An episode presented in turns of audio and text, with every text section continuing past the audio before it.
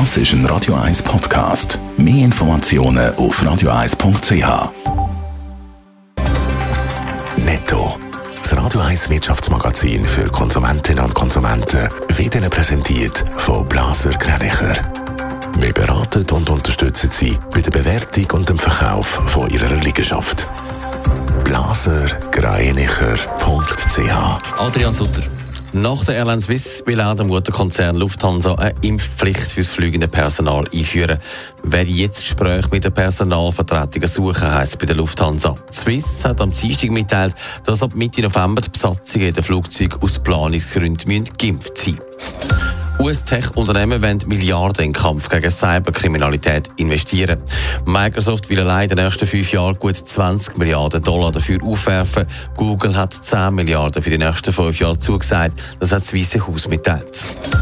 In Großbritannien schlägt viele Supermärkte wegen Mangel an Lastwagenchauffeuren Alarm. Laut dem Branchenverband kommt es in den Läden und Restaurants zu Engpass mit Lebensmitteln, weil gut 100.000 Lastwagen zu wenig unterwegs sind.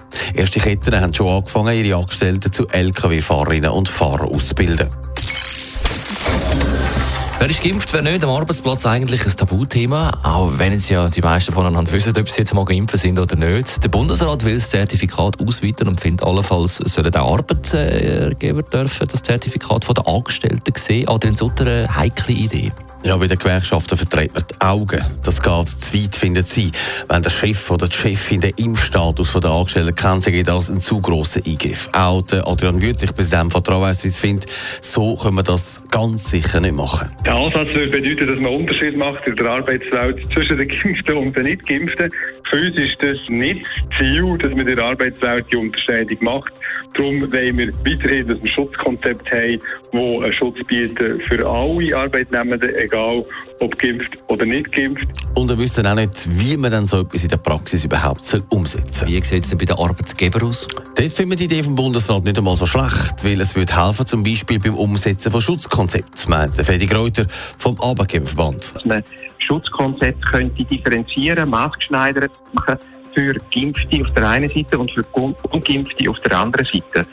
Das ist sicher eine wichtige Maßnahme, die würde auch können dazu beitragen, dass wir nicht in einen neuen Lockdown hineinlaufen. Und das ist das, was wir dann als Arbeitgeber unter allen Umständen zufrieden. Es ist und bleibt ein heißes Eisen, das Covid-Zertifikat. Man darf gespannt sein, was dann der Bundesrat fix entscheidet. Netto. Das Radio 1 Wirtschaftsmagazin für Konsumentinnen und Konsumenten.